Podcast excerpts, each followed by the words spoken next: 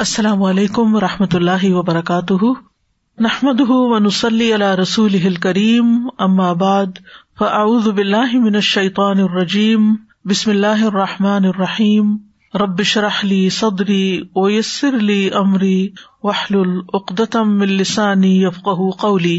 قریب مجیب پروگرام کے سلسلے میں آج ہم ان شاء اللہ جادو سے بچنے کی اور جادو کے علاج کی دعاؤں کے بارے میں پڑھیں گے۔ اور یہ اس سلسلے کا دوسرا پروگرام ہے۔ پہلا پچھلے ہفتے ہم کر چکے ہیں۔ تو آئیے شروع کرتے ہیں۔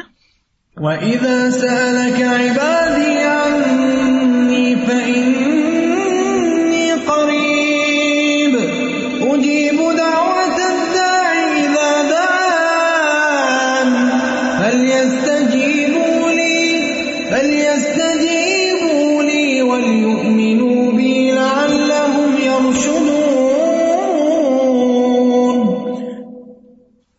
جب میرے بندے آپ سے میرے بارے میں سوال کریں تو کہہ دیجیے کہ بے شک میں قریب ہوں۔ میں پکارنے والے کی پکار کا جواب دیتا ہوں۔ جب وہ مجھے پکارے تو ان کو چاہیے کہ وہ میرا حکم مانے اور مجھ پر ایمان رکھے تاکہ وہ ہدایت پائے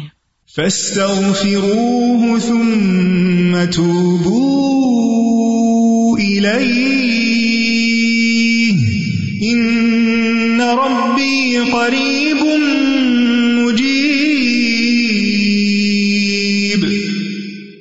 سو اس سے بخش مانگو، پھر اس کی طرف پلٹ آؤ۔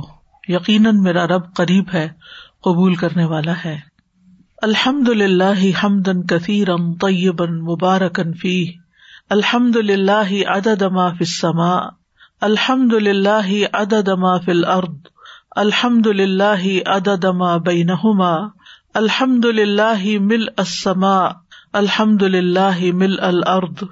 اللہ کے لیے بہت زیادہ اور بہت پاکیزہ حمد ہے، تعریف ہے، اور وہ بابرکت ہے۔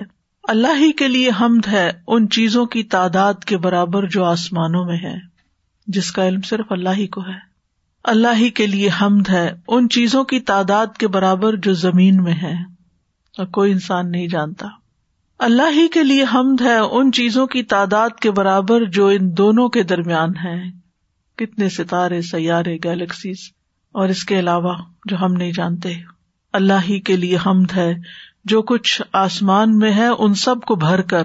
اور اللہ ہی کے لیے حمد ہے، جو کچھ زمین میں ہے، ان سب کو بھر کر۔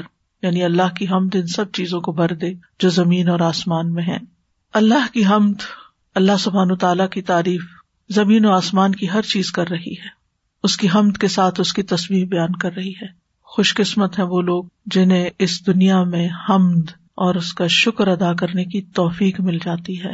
امام ابن القیم کہتے ہیں، اگر بندے کو دنیا اور جو کچھ دنیا میں ہے، وہ سب کچھ دے دیا جائے یعنی ایک شخص ایسا ہو کہ جو پوری دنیا کا مالک بن جائے، پھر وہ اس پر الحمد للہ کہے، تو اللہ اس کے دل میں حمد کا جو الحام ڈالتا ہے کہ وہ اس کو توفیق دیتا ہے، اس ساری نعمت کو پانے کا وہ اس کو اس دنیا کی نعمت کے ملنے سے بھی زیادہ بڑی چیز ہے۔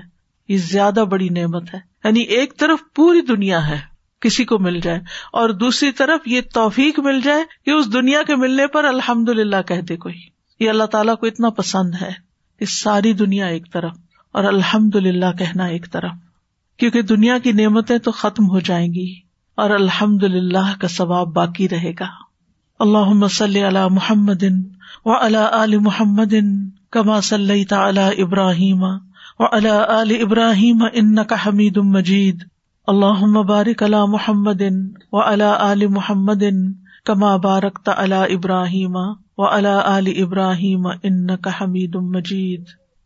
جادو کے توڑ کے سلسلے میں جو آیات قرآن مجید سے ہمیں پتہ چلتی ہیں، وہ سورت یونس کی آیات ہے نمبر ایٹی ون اور ایٹی ٹو۔ اللہ تعالیٰ کا ارشاد ہے۔ سلام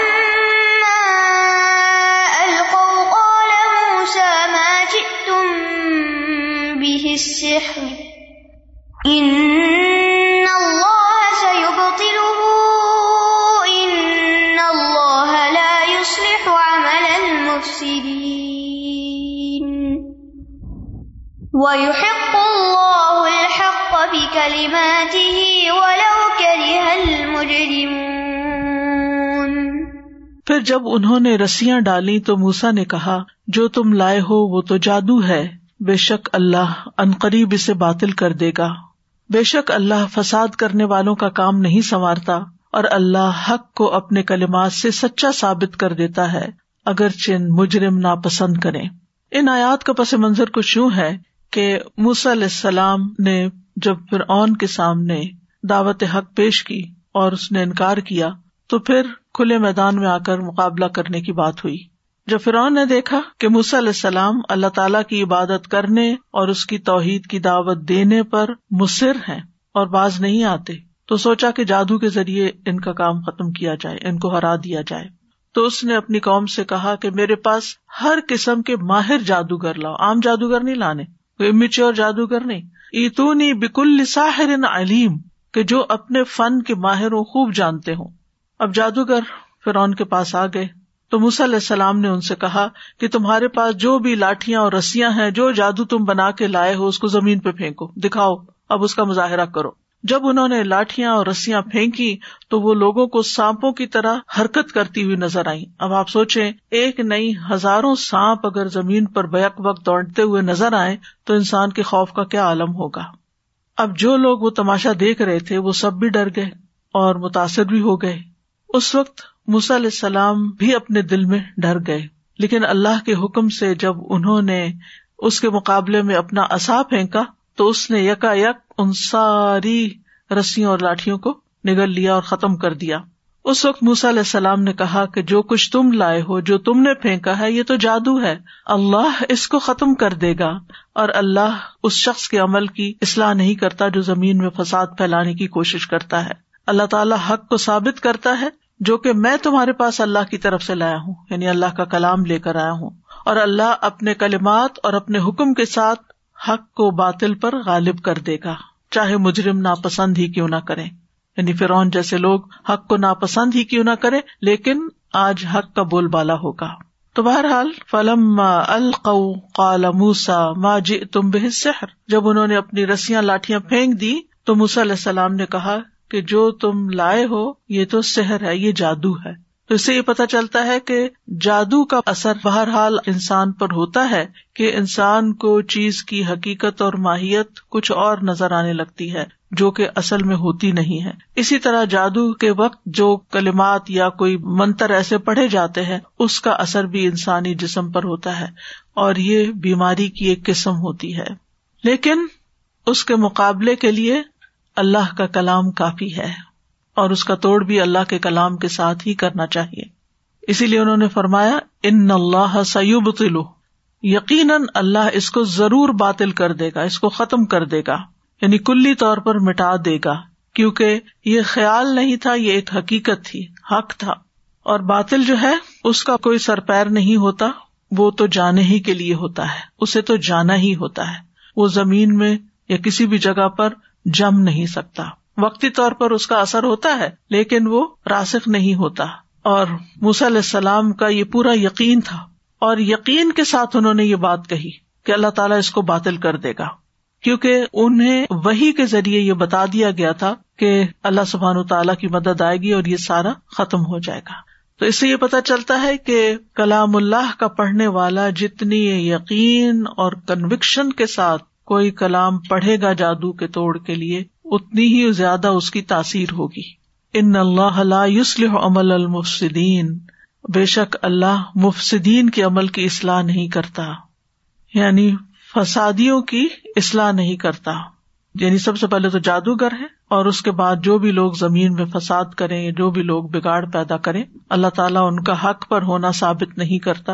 ان کا فساد معلوم ہو ہی جاتا ہے۔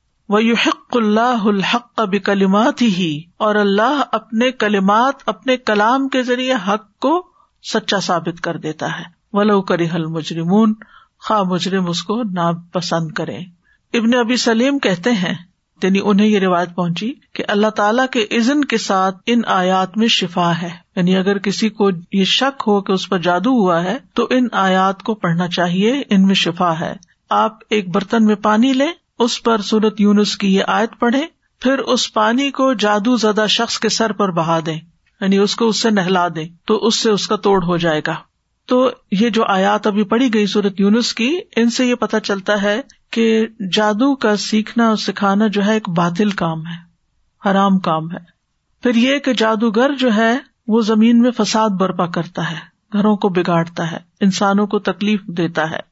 پھر یہ کہ حق کو ثابت کرنے کے لیے دشمن کا مقابلہ کرنا جائز ہے۔ پھر یہ بات بھی پتہ چلتی ہے کہ فساد کا انجام تباہی اور بربادی ہی ہوتا ہے۔ اور جب بھی حق باطل کے مقابلے میں کھڑا ہوتا ہے تو حق فتح یاب ہوتا ہے اور باطل بالآخر مٹ جاتا ہے۔ اسی مضمون سے ملتی جلتی ایک اور آیت ہے جو سورت میں آتی ہے۔ وہ القمافی یمینی کا تل قفما سنا ان نما کئی دساہر ولا یوفل حساہر حیث اتا اور اسے ڈال دو جو تمہارے دائیں ہاتھ میں ہے۔ وہ نگل جائے گا جو کچھ انہوں نے بنایا ہے۔ بے شک جو کچھ انہوں نے بنایا ہے وہ ایک جادوگر کی چال ہے۔ اور جادوگر فلاح نہیں پا سکتا جہاں کہیں سے وہ آئے۔ جہاں سے بھی آئے وہ کامیاب نہیں ہو سکتا۔ یہ یقین ہونا چاہیے دل میں۔ یہ موسی علیہ السلام سے اللہ تعالیٰ فرما رہے ہیں، القی پھینک دو، ڈال دو۔ کیا؟ معافی یمینک جو تمہارے دائیں ہاتھ میں کیا اصا جو اللہ تعالیٰ نے موسی علیہ السلام کو ایک معجزے کے طور پر عطا کیا تھا؟ تلقف، نگل جائے گا، ہڑپ کر لے گا۔ یعنی تیز رفتاری کے ساتھ وہ اس کو نگلتا چلا جائے گا، مہارت کے ساتھ اس کو پکڑ لے گا۔ ماں سنا جو انہوں نے جادو بنا رکھا ہے۔ ان ماں سنا کئی دساہر یہ تو ساحر کا کرتب ہے، ساحر کی چال ہے جو کچھ انہوں نے دکھایا ہے۔ اس کا تعلق حقیقت سے نہیں، اس کا تعلق فریب نظر سے ہے۔ یعنی جادوگر جو کرتا ہے، وہ نظر کو دھوکا دیتا ہے۔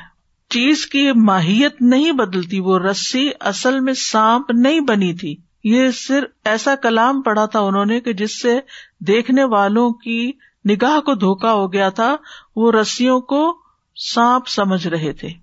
ان نما سنا کئی دساہر بلا یوف الساحر حیث عطا اور یہ عمومی بات کی گئی کہ ساحر کہیں سے بھی آئے۔ کامیاب نہیں ہو سکتا۔ اس کے مقابلے میں اللہ کا کلام جو ہے وہ حق ہے، جو اس ساحر کی چال کو ختم کرنے کے لیے کافی ہے۔ لیکن بات یہ ہے کہ قرآن مجید تو سارے کا سارا ہی شفا ہے۔ وہ نونز ضلع من القرآن ما ہوا شفا ام و رحما ہم قرآن میں وہ چیز اتارتے ہیں جو شفا اور رحمت ہے۔ لیکن ہر انسان کا مزاج الگ ہوتا ہے۔ کسی پہ کوئی آیت اثر کرتی ہے، کسی کو کوئی آیت فائدہ دے کچھ لوگ ہوتے ہیں ان کو کسی خاص پیغمبر کا ذکر جب آتا ہے تو ان کا دل پگھلنے لگتا ہے۔ کسی خاص پیغمبر کا ذکر آتا ہے تو ان کے اندر ایک طاقت آنے لگتی ہے۔ عیسی علیہ السلام کا ذکر آتا ہے تو کیفیت اور طرح ہوتی ہے۔ موسی علیہ السلام کا ذکر آتا ہے، کیفیت اور طرح ہوتی ہے۔ نو علیہ السلام کا ذکر آتا ہے تو کیفیت اور طرح ہوتی ہے۔ آپ سب کے دلوں میں ایک امیج ہے نا ان سارے پیغمبروں کی کہانیاں سننے کے بعد۔ اور آپ نے ان کا ایک ہولیا اور ایک نقشہ بھی اپنے دماغ میں رکھا ہوا ہے۔ تو جب ان کا ذکر آتا ہے تو انسان کا دل اور انسان کی روح جو ہے ایک مختلف طرح ریئیکٹ کرتی ہے۔ اس لیے کسی پر کسی طرح کا دم اثر کر جاتا ہے، کسی پر کسی طرح کا دم اثر کر جاتا ہے۔ یعنی اس میں بہت ورائٹی ہے۔ ضروری نہیں ہوتا کہ ایک ہی دم سب کو فائدہ دے۔ تو یہ رکیا کرنے والے پر ہوتا ہے کہ وہ مریض کی حالت دیکھ کر، اس کی کیفیت کو دیکھ کر آیات کا چناؤ کرتا ہے اور وہ ایک کے بعد ایک چیز پڑھتا جاتا ہے جو اللہ تعالیٰ اس کے دل میں ڈالتا ہے اور پھر اس کو شفا ہو جاتی ہے۔ عام طور پر جب ہم سنتے ہیں کسی کے بارے میں کہ اس پہ جادو کا اثر ہو گیا تو ہم کہتے ہیں سورت البکرا پڑھو۔ سورت البکرا بچاؤ کا ذریعہ تو ہے، لیکن سورت البکرا کا پڑھنا ضروری نہیں کہ اس سے علاج بھی ہو جائے سارا۔ بعض لوگوں کو پورا پورا قرآن مجید پڑھنا پڑتا ہے۔ کچھ عرصہ پہلے ایک کسی کا تجربہ تھا۔ وہ جو بھی اس قسم کی بیماری میں مبتلا ہوتا تھا، اس کو کہتے تھے کہ تم تین دن میں پورا قرآن ختم کرو، دس دس پارے روز۔ اور اگر کوئی شخص بیمار ہوتا تو اس کے بعد اس کو کی شروع ہو جاتی، اس کے اندر سے ایسی چیزیں برامد ہونے لگتی کہ جس کے بعد شفا ہو جاتی۔ تو بعض لوگوں کو پورا قرآن پڑھنے کی ضرورت ہوتی ہے اور بار بار قرآن سننے کی ضرورت ہوتی ہے۔ اور آپ نے دیکھا ہوگا کہ بہت سے لوگ سورت الرحمان سے شفا پا جاتے ہیں۔ اس کا ایکسپیرئنس تو بہت لوگوں نے کیا ہے، کیونکہ اس میں رحمان کی رحمت کا ذکر ہے۔ رحمان کی نعمتوں اور عنایتوں کا ذکر ہے کہ رحمان نے کیا کچھ بنایا ہمارے لیے، اور ہم ان نعمتوں کو جٹلا نہیں سکتے۔ تو جادو میں بھی کلمات ہوتے ہیں اور اس کے مقابلے میں علاج میں بھی قرآن کے جو کلمات ہوتے ہیں، وہ انسان کو فائدہ دیتے ہیں۔ بہرحال میں تھوڑا سا مختصراً جادو کی حقیقت پر بھی بات کروں گی۔ جادو ایک نفسیاتی اثر ہوتا ہے۔ انسان کے جسم پر انسان کی سوچ بہت اثر انداز ہوتی ہے۔ اگر آپ ہر وقت کوئی منفی بات سوچتے رہے پریشانی کی بات سوچتے رہے تو آپ کے چہرے پر پریشانی کے اثرات نظر آنے لگتے ہیں۔ اگر آپ دل سے خوش ہوں، تو آپ کے چہرے پر ایک خوشی نظر آنے لگتی ہے۔ اگر آپ کو کوئی غم لاحق ہے، تو وہ بھی آپ پر نظر آتا ہے۔ آپ اللہ تعالیٰ پر ایمان رکھتے ہیں، یقین رکھتے ہیں، تو آپ کی آنکھوں میں اور طرح کا کانفیڈینس اور چمک ہوتی ہے۔ ایک اور طرح کی روشنی ہوتی ہے۔ اور اگر آپ اللہ تعالیٰ کی رحمت سے مایوس ہیں یا اللہ پر ایمان نہیں رکھتے تو آپ کی آنکھیں خالی خالی ہوں گی، اور طرح کے اثر ہوگا اس میں۔ یعنی صرف مختلف لوگوں کی شکل دیکھ کر آپ پہچان سکتے ہیں کون خوش ہے، کون رنجیدہ ہے، کون کیسا ہے۔ کیوں؟ اس لیے کہ وہ ان کے خیالات کا عکس ہوتا ہے۔ یعنی ہمارا چہرہ جو ہوتا ہے، وہ ہمارے خیالات کا آئینہ ہوتا ہے۔ جو ہمارے دل پر گزر رہی ہوتی ہے، وہ ہمارے چہرے پر بھی آ رہا ہوتا ہے۔ تو جادو میں بھی ایسی ہی چیزوں سے مدد لی جاتی ہے کہ جو انسان کے نفس سے گزر کر اس کے جسم کو متاثر کر دیتی ہیں۔ یعنی نفس تو متاثر ہوتا ہی ہے، لیکن جسم پر بھی اس کا اثر پڑتا ہے۔ بعض اوقات رونگٹے کھڑے ہو جاتے ہیں، بعض اوقات جسم میں کپ کپی تاری ہو جاتی ہے، بعض اوقات کوئی بخار کی کیفیت ہو جاتی ہے۔ بعض اوقات انسان کے جسم میں درد شروع ہو جاتی ہے۔ یعنی مختلف لوگوں پر اس کا مختلف طرح سے اثر ہوتا ہے۔ جیسے آپ دیکھیں یہ کووڈ ہی ہے۔ کیا کووڈ جن جن لوگوں کو وہ سب کے سمٹمس ایک جیسے تھے؟ نہیں. ہر ایک کی ایک الگ کہانی ہے. کیوں؟ اس لیے کہ کسی کا جسم کا کوئی حصہ کمزور ہے، کسی کا کوئی. تو عموماً یہ ہوتا ہے کہ جب ہمارے جسم کا کوئی حصہ متاثر ہوتا ہے ویک ہونے لگتا ہے ایکسرسائز نہ ہونے کی وجہ سے یا کسی بھی، تو بازو کا جو وائرس ہوتا ہے یا کوئی بیکٹیریا ہوتا ہے یا ٹاکسن جو ہوتے ہیں یا ایسے کلام جو ہوتے ہیں، وہ اس خاص حصے کو جا کے اٹیک کر دیتے ہیں۔ کیونکہ وہ حصہ قبول کر رہا ہوتا ہے بیماری کو اور باقی ریپیل کر رہے ہوتے ہیں، فائٹ کر رہے ہوتے ہیں۔ امیونٹی لو ہوتی ہے تو پھر کیا ہوتا ہے؟ سردی، گرمی، ٹھنڈک، لوگوں کی چھوٹی چھوٹی باتیں، ہر چیز آپ کے اوپر اثر انداز ہو رہی ہوتی۔ آپ سینسیٹیو ہو جاتے ہیں۔ اور اگر آپ کی اسپرچل امیونٹی اور فزیکل امیونٹی اسٹرانگ ہو، تو آس پاس کچھ بھی ہوتا رہے، آپ کو اس کی پرواہ نہیں ہوتی۔ کچھ لوگ ہوتے ہیں، ان کو بڑی سے بڑی بات کہہ دیں، ان کو کوئی اثر نہیں ہوتا۔ اور کچھ لوگ ہوتے ہیں، ان کو کچھ نہ کرے سر ٹیڑھی آنکھ سے دیکھ ہی لے تو رونے بیٹھ جاتے ہیں۔ بہرحال جادو جو ہے یہ جسم اور دل دونوں پر اثر کرتا ہے۔ ابن قدامہ کہتے ہیں، یہ کچھ عزائم یعنی کلمات دم جھاڑ کے الفاظ اور گرے ہوتی ہیں جو دلوں اور جسموں پر اثر انداز ہوتی ہیں۔ تو ان کی وجہ سے جادو زدہ شخص بیمار ہو جاتا ہے اور کبھی ہلاک بھی ہو جاتا ہے۔ یعنی کبھی اس کی شدت ہو تو مر بھی سکتا ہے۔ اس کی وجہ سے مرد اور اس کی بیوی کے درمیان جدائی بھی ڈال دی جاتی ہے۔ اور شوہر اور بیوی میں سے کسی ایک کو فریق ثانی سے جنسی تعلق سے بھی کاٹ دیتا ہے۔ یعنی کئی طرح کے اثرات ہوتے ہیں لوگوں پر۔ امام ابن تیمیہ کہتے ہیں، شیطان خود اپنی ذات میں خبیص ہے، تو جب عزائم یعنی منتر پڑھنے والا اور روحانی جادو کی کتابیں پڑھنے والا، اس طرح کی دوسری چیزیں پڑھنے والا ایسی چیزوں کے ساتھ شاطین کا تقرب حاصل کرتا ہے، جس کو شاطین کفر اور شرک میں سے پسند کرتے ہیں، تو ان کے لیے یہ چیزیں رشوت کے قائم مقام ہو جاتی ہیں۔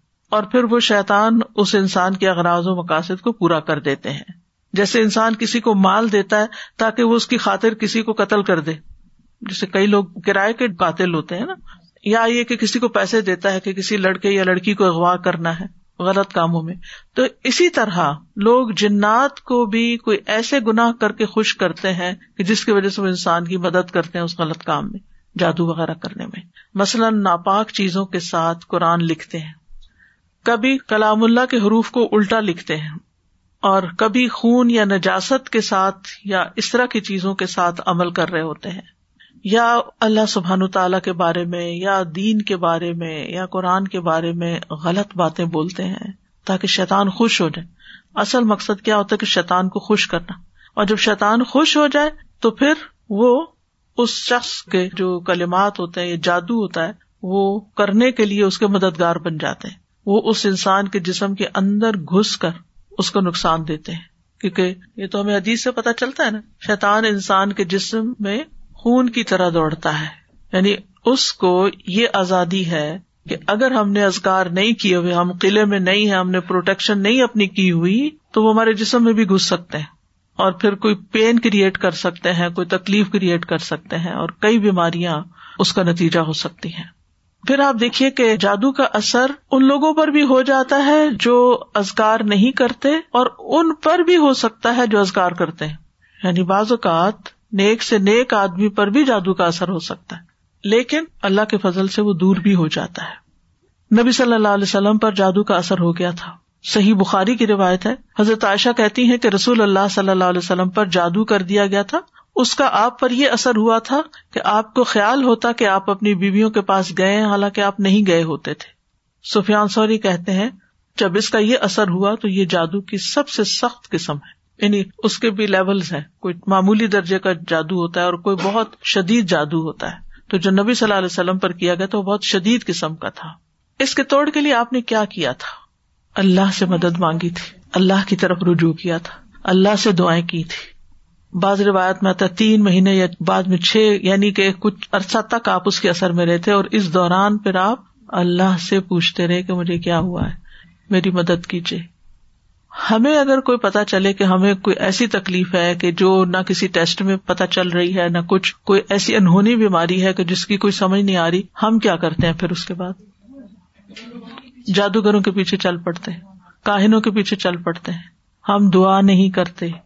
ہم اللہ سے مدد نہیں مانگتے۔ اسی لیے میں نے یہاں پاز کیا کہ یہ بات ہم اپنے اندر راسخ کر لیں کہ جب کوئی مصیبت آتی ہے تو سب سے پہلا کرنے کا کام یہ ہے کہ انسان اللہ کی طرف رغبت کرے۔ پیغمبر سارے یہی کرتے تھے۔ نبی صلی اللہ علیہ وسلم کے بارے میں بھی آتا ہے کہ جب ان کو کوئی مشکل آتی تھی تو وہ نماز کی طرف دوڑتے تھے۔ تو اس لیے بہت ضروری ہے کہ ہم خوب خوب اللہ سے دعائیں کرے اور پوچھے کہ یار تو مجھ پہ واضح کر دے مجھ میں ہوا کیا ہے۔ حدیث کے الفاظ سنیے۔ پھر آپ نے فرمایا، اے عائشہ، تمہیں معلوم ہے، اللہ سے جو بات میں نے پوچھی تھی کہ مجھے کیا ہے، اللہ نے اس کا جواب دے دیا ہے۔ ان پر تو وہی آتی تھی، ہمیں کوئی خواب آ سکتا ہے؟ ہمیں کو قرآن کی کسی آیت سے جواب مل سکتا ہے؟ ہمیں کسی انسان کی کسی بات سے جواب مل سکتا ہے؟ فرمایا، میرے پاس دو آدمی آئے، ایک میرے سر کے پاس بیٹھ گیا اور دوسرا میرے پاؤں کے پاس۔ فرشتے ہوں گے۔ میرے سر کے پاس بیٹھنے والے نے دوسرے سے کہا ان صاحب کا کیا حال ہے؟ دوسرے نے جواب دیا، ان پہ جادو کر دیا گیا ہے۔ اس نے پوچھا کہ کس نے ان پہ جادو کیا ہے؟ جواب دیا، لبید بن آسم نے، جو یہودیوں کے حلیف بنی زوریک میں سے ایک منافق شخص ہے۔ اس نے پوچھا، ان پر کس چیز میں جادو کیا گیا ہے؟ جواب دیا کہ کنگھی اور اس سے جھڑنے والے بالوں میں۔ اس نے پھر پوچھا، جادو کہاں ہے؟ اس نے جواب دیا، نر کھجور کے خوشے میں، جو زربان کے کنویں کے اندر رکھے ہوئے پتھر کے نیچے دفن ہے۔ اور وہاں کو انسان تو لے کے نہیں پہنچا ہوگا جنات کے ذریعے رکھوایا گیا ہوگا۔ پھر نبی صلی اللہ علیہ وسلم اس کنویں پر تشریف لے گئے اور جادو اندر سے نکالا۔ پھر آپ نے فرمایا، یہی وہ کنواں ہے جو مجھے خواب میں دکھایا گیا تھا۔ اور اس کا پانی مہندی کے نچوڑ جیسا سرخ تھا یعنی زنگالا تھا نا، زنگ لگ چکا تھا، پرانا کنواں تھا۔ کوئی ادھر جاتا ہی نہیں تھا، تو انہوں نے ایسی جگہ ڈھونڈی کہ کسی کو خیال بھی نہ آئے۔ اور اس کے کھجور کے درخت شیتانوں کے سروں جیسے تھے نہیں جو اس کے آس پاس اگے ہوئے تھے۔ پھر وہ جادو کنویں میں سے نکالا گیا۔ حضرت عائشہ کہتی ہیں، میں نے کہا، آپ نے اس جادو کا توڑ کیوں نہیں کرایا؟ آپ نے فرمایا، اللہ نے مجھے شفا دی، اب میں لوگوں میں سے کسی پر شر کو نہیں پھیلانا چاہتا۔ اور شفا پھر محبت کے ذریعے آپ کو نصیب ہوئی۔ تو آپ دیکھیے کہ اللہ کے رسول صلی اللہ علیہ وسلم پر ایک تکلیف آئی عملی طور پر، کیونکہ اس معاملے میں دو ایکسٹریمز ہیں، جادو کے ماننے نہ ماننے کے معاملے میں۔ کچھ لوگ ہر چھوٹی بڑی چیز کو جادو کرار دیتے اور کچھ لوگ سرے سے نہیں مانتے میں جانتی ہوں کچھ ایسے لوگوں کو وہ کہتے ہیں، ہم جادو پہ بلیو نہیں کر، جادو کوئی چیز نہیں ہے۔ اور اگر کوئی جادو کی وجہ سے کسی تکلیف میں مبتلا ہے تو کہتے ہیں، یہ ایسے ہی بہانے کرتے ہیں کہ ان کو یہ تکلیف ہے، وہ تکلیف۔ کچھ نہیں ہے ان کو۔ یہ نہیں ہو سکتا۔ نہیں پاسبلٹی ہے۔ تو علاج کرانے میں کوئی حرج نہیں، اور اللہ کے کلام سے اگر آپ علاج کراتے ہیں تو اللہ کا کلام آپ کو کیا نقصان دیتا ہے؟ اگر فائدہ نہ بھی ہوا اول تو ہوگا۔ اور وہ جتنا آپ کو یقین ہے نا، اس کے مطابق ہی فائدہ ہوگا۔ کیونکہ یہ بھی ایک نفسیاتی اثر ہوتا ہے۔ یہ ایک نفسیاتی علاج ہوتا ہے۔ اسی طرح حضرت عائشہ رضی اللہ تعالیٰ عنہ بیمار ہو گئی اور ان کی بیماری کا دورانیہ بہت لمبا ہو گیا۔ یعنی بیماری ختم ہی نہیں ہو رہی تھی۔ اسی دوران مدینہ میں ایک طبیب آیا۔ حضرت عائشہ کے بتیجے اس کے پاس گئے اور اس سے حضرت عائشہ کی بیماری کے متعلق پوچھا کہ یہ یہ سمٹمس ہیں، انہیں کیا ہے؟ اس نے کہا، تم جس عورت کی یہ کیفیت بتا رہے ہو، اس پر تو جادو کیا گیا ہے۔ اس پر اس کی باندھی نے جادو کرایا۔ اب آپ سوچ رہے ہوں گے کہ اس کو غیب کا علم کیسے ہو گیا۔ غیب کا علم نہیں ہوتا۔ وہ سمٹمس ہوتی ہیں، ان سے چیز پتا چلتی ہے۔ اس باندھی نے اقرار کر لیا کہ ہاں میں نے آپ پر سحر کروایا ہے۔ کیونکہ یہ لوگ ماہر ہوتے ہیں نا، انہوں نے اتنے کیسز دیکھے ہوتے ہیں، اس سے وہ اتنا کچھ لرن کر چکے ہوتے ہیں۔ وہ اپنے تجربے کی بنا پہ بولتے ہیں، غیب کے علم کی بنا پر نہیں۔ کیونکہ بعض لوگ قرآن سے بھی علاج کرتے ہیں تو وہ تھوڑا سا آپ کو اشارہ دے دیتے ہیں کہ یہ نظر لگ رہی ہے یہ جادو کی قسم ہے یا وٹ ایور جو بھی ان کا تجربہ ہوتا ہے تو آپ کہتے ہیں ان کو کیسے پتہ چل گیا یہ کوئی غائب کا علم رکھتے بالکل نہیں غائب کا علم رکھتے۔ لیکن بعض اوقات تجربے سے یہ باتیں پتہ چلتی جیسے عام حکیم بھی ہوتے ہیں۔ پہلے زمانے میں لیبورٹریز کہاں ہوتی تھی؟ کوئی بلڈ ٹیسٹ ہوتے تھے لوگوں کے؟ کچھ بھی نہیں وہ کہاں سے پتا چلتا تو وہ کہتے تھے اس میں خون کی کمی ہے۔ ریڈ سیلس کم ہے اس کے۔ اس کو سفرا ہے، اس کو فلاں ہے، اس کو فلاں ہے، اس کو اصابی کمزوری وہ آنکھوں کا رنگ دیکھ کر، چہرے کی حالت دیکھ کر نبز دیکھ کر سمٹمس پوچھ کر۔ ہومیوپیتھک میں تو آپ دیکھیں، سارا علاج ہی اونلی سمٹمس بیسڈ ہے۔ کہ آپ کو کیا اچھا لگتا ہے کیا اچھا نہیں لگتا، بھوک لگتی ہے کہ نہیں لگتی، پیاس لگتی ہے یا نہیں لگتی، وہ تو اتنی چھوٹی چھوٹی چھوٹی باتیں پوچھتے تو اس کی بنا پر پھر وہ دوائی سجیسٹ کر دیتے ہیں۔ تو وہ دوا جو ہوتی ہے وہ ٹیسٹڈ ہوتی ہے۔ جیسے کسی کو کھلائے گی تو اس کے اندر کیا چیزیں پیدا ہوئی تو پھر اسی سے اس کا توڑ بھی کرتے ہیں۔ تو بہرحال اس باندھی نے اقرار کر لیا اور کہا، میں نے آپ پہ سحر کیا، میں چاہتی تھی کہ آپ فوت ہو جائیں تو میں آزاد ہو جاؤں۔ کیونکہ حضرت عائشہ نے اس سے کہہ رکھا تھا کہ میرے مرنے کے بعد تم آزاد ہو جاؤ گی۔ ان قریب کے کسی شخص نے کیا نا جو ارب خدمت میں ہے۔ یعنی جادو کی یہ قسم کوئی دور والا آ کے نہیں کر سکتا۔ انہوں نے پوچھا ہوگا، کون رہتا ہے ساتھ؟ نبی صلی اللہ علیہ وسلم تو بہت ہو چکے ان کے ساتھ کون رہتا ہے؟ ان کے گھر میں کون رہتا ہے؟ تو یعنی کہ وہ جادو کی جو سمٹم جو بیماری کی سمٹمس ہوتی ہے نا، اس سے وہ اندازہ لگا لیتے ہیں کہ کس درجے کا جادو ہے؟ سخت ہے یا ہلکا ہے؟ یا کوئی قریب والا کر سکتا ہے یا دور والا کر سکتا ہے؟ تو وہ بتایا گیا ہوگا کہ گھر میں فلاں ہے، تو کہا کہ اسی کا کام ہے۔ اور پھر اس سے پوچھا گیا تو بات بھی سچ نکلی۔ حضرت عائشہ نے حقیقت سامنے جب آئی تو فرمایا، اس باندھی کو ارب میں سب سے طاقتور لوگوں کے ہاتھ بیچ دو اور اس کی قیمت اس جیسی ایک باندھی پر خرچ کر دو یعنی کسی کو دے دو۔ بہرحال، جادو کرنا جو ہے ہمارے دین میں حرام ہے اور اس کو کفر بھی کہا گیا ہے۔ اہل کتاب جو تھے وہ اللہ کی کتاب چھوڑ کر جادو کے پیچھے پڑ گئے تھے۔ وہ جادو اور شیطان پر ایمان رکھتے تھے۔ بہرحال، جادو کرنا جو ہے، اس کے بارے میں حدیث میں آتا ہے کہ سات گنا جو ہے وہ ہلاک کرنے والے اور ان میں سے ایک جادو سیکھنا۔ نبی صلی اللہ علیہ وسلم نے فرمایا، تباہ کرنے والی چیزوں سے بچو، اللہ کے ساتھ شرک کرنے اور جادو کرنے کرانے سے۔ رسول اللہ صلی اللہ علیہ وسلم نے یہ بھی فرمایا کہ جادو کرنے اور کروانے والا ہم میں سے نہیں یعنی اس کا اسلام سے کوئی تعلق نہیں یعنی مسلمان یہ کام نہیں کر سکتا۔ پھر اسی طرح علم نجوم کو بھی جادو کی ایک قسم قرار دیا گیا۔ رسول اللہ صلی اللہ علیہ وسلم نے فرمایا، جس شخص نے علم نجوم میں سے کچھ حاصل کیا اس نے جادو کا ایک حصہ سیکھ لیا۔ جتنا زیادہ سیکھے گا، اتنا ہی زیادہ جادو میں مبتلا ہوگا۔ تو اسے یہ پتا چلتا ہے کہ اس میں ستاروں سے بھی کچھ مدد لی جاتی ہے، کچھ حساب کتاب رکھا جاتا ہے۔ رسول اللہ صلی اللہ علیہ وسلم نے فرمایا آدی شرابی یعنی جو مرتے دم تک شراب نہ چھوڑے، جادو پر ایمان رکھنے والا یعنی کرنے کرانے والا یا سیکھنے والا یا سکھانے والا، اور قطع رحمی کرنے والا جنت میں داخل نہ ہوگا۔ ہاں اگر لا الہ الا اللہ پڑھتا تو ہو سکتا ہے کہ پھر سزا بھگت کے جائے، اللہ رحم کر دے۔ اسلام میں جادو کرنے والی کی سزا کیا ہے کہ اس کو قتل کر دیا جائے، چھوڑا نہ جائے، تاکہ اس مرض کا خاتمہ کیا جائے، کیونکہ اگر وہ زندہ رات ہو سکتا، خود نہ کرے کسی اور کو سکھا دے۔ اور جب لوگوں کو پتا چلتا ہے نا کہ اس کا جادو چلتا ہے یا یہ جادو کرنے کا بات لوگ نہیں اس کو چھوڑتے۔ اور پھر وہ واپس پلٹ آتا ہے اسی چیز پر۔ وجالا کہتے کہ ہمارے پاس حضرت عمر کا خط ان کی وفات سے ایک سال پہلے آیا۔ اس میں لکھا تھا، ہر جادوگر کو قتل کر دو۔ حضرت عمر نے حکم دیا تھا۔ تو ہم نے ایک دن میں تین جادوگر مار ڈالے۔ جادو کرنے کی مختلف وجوہات ہوتی ہیں۔ عموماً دشمنی، حسد، رنجش یا کسی سے انتقام لینے کے لیے جادو کیا کرایا جاتا ہے۔ اس کا مقصد ہوتا ہے کہ دوسرے کو کسی ذہنی یا جسمانی بیماری میں مبتلا کر دیا جائے، کوئی کسی کام کے قابل نہ رہے۔ یا اگر کچھ لوگ مل کے کوئی بزنس کر رہے ہیں اور وہ بزنس بہت فلرش کر رہا ہے، تو دوسروں کو حسد ہو جاتا ہے کہ ان کو توڑو آپس میں۔ ان کے درمیان پھوٹ ڈالو، تاکہ یہ الگ الگ ہو جائیں گے۔ تو یہ کام کاروبار بھی بیٹھ جائے گا۔ اسی طرح میاں بیوی میں تفریق ڈالنا، والدین اور اولاد کے بیچ میں لڑائیاں ڈلوانا، پڑوسیوں میں فساد، دوستوں میں جدائی، بہن بھائیوں کے بیچ میں نفرت، رشتوں، اولاد یا کاروبار میں رکاوٹ یا بندش ڈالنا، یہ عام طور پر جادو کے مقاصد ہوتے ہیں۔ پھر جادو کی کئی اقسام ہے کچھ جادو انسان کو مار ڈالتے ہیں یعنی ایسی بیماری لگ جاتی انسان کو کہ وہ سروائو بھی نہیں کر سکتا۔ کچھ صرف بیمار کر دیتے ہیں۔ کچھ جادو انسان کی عقل کو ختم کر دیتے ہیں۔ کچھ جادو انسان کے جسم کے کچھ حصوں کو بے حص بے حرکت کر دیتے ہیں۔ کچھ جادو ایسے ہیں کہ جو انسان کے حواس میں تبدیلی پیدا کر دیتے ہیں۔ یعنی چیز کچھ ہوتی ہے، اس کو کچھ اور ہی نظر آ رہی ہوتی ہے۔ متحرک چیز کو ساکن دیکھتا ہے ساکن کو متحرک دیکھتا ہے۔ کچھ جادو محبت کھینچ لاتے ہیں، کچھ جادو نفرت کی وجہ بنتے ہیں۔ تو بہرحال یہ سارے جو جادو کی اقسام ہیں، ان کے نام بھی ہیں، جیسے سحر تفریق، سحر محبت سحر تخیل، سحر جنون، سحر خمول، جس میں صرف کاہلی سستی ہوتی ہے۔ سحر حواتف، جس میں متاثر شخص چیختا پکارتا ہے چیخے مارتا ہے۔ سحر امراض، مختلف بیماریاں جیسے مرگی وغیرہ ہوتی ہے سحر استحاظہ یعنی خواتین کو پیریڈ ختم ہی نہیں ہوتے۔ پھر جادو کی علامات، بعض آہستہ آہستہ شروع ہوتی ہیں، بعض ایک دم اسٹرانگ آتی ہیں۔ جیسے سستی، گھبراہٹ، خاموشی، تنہائی کی عادت، کسی سے نہیں ملنا، کسی سے بات نہیں کرنی۔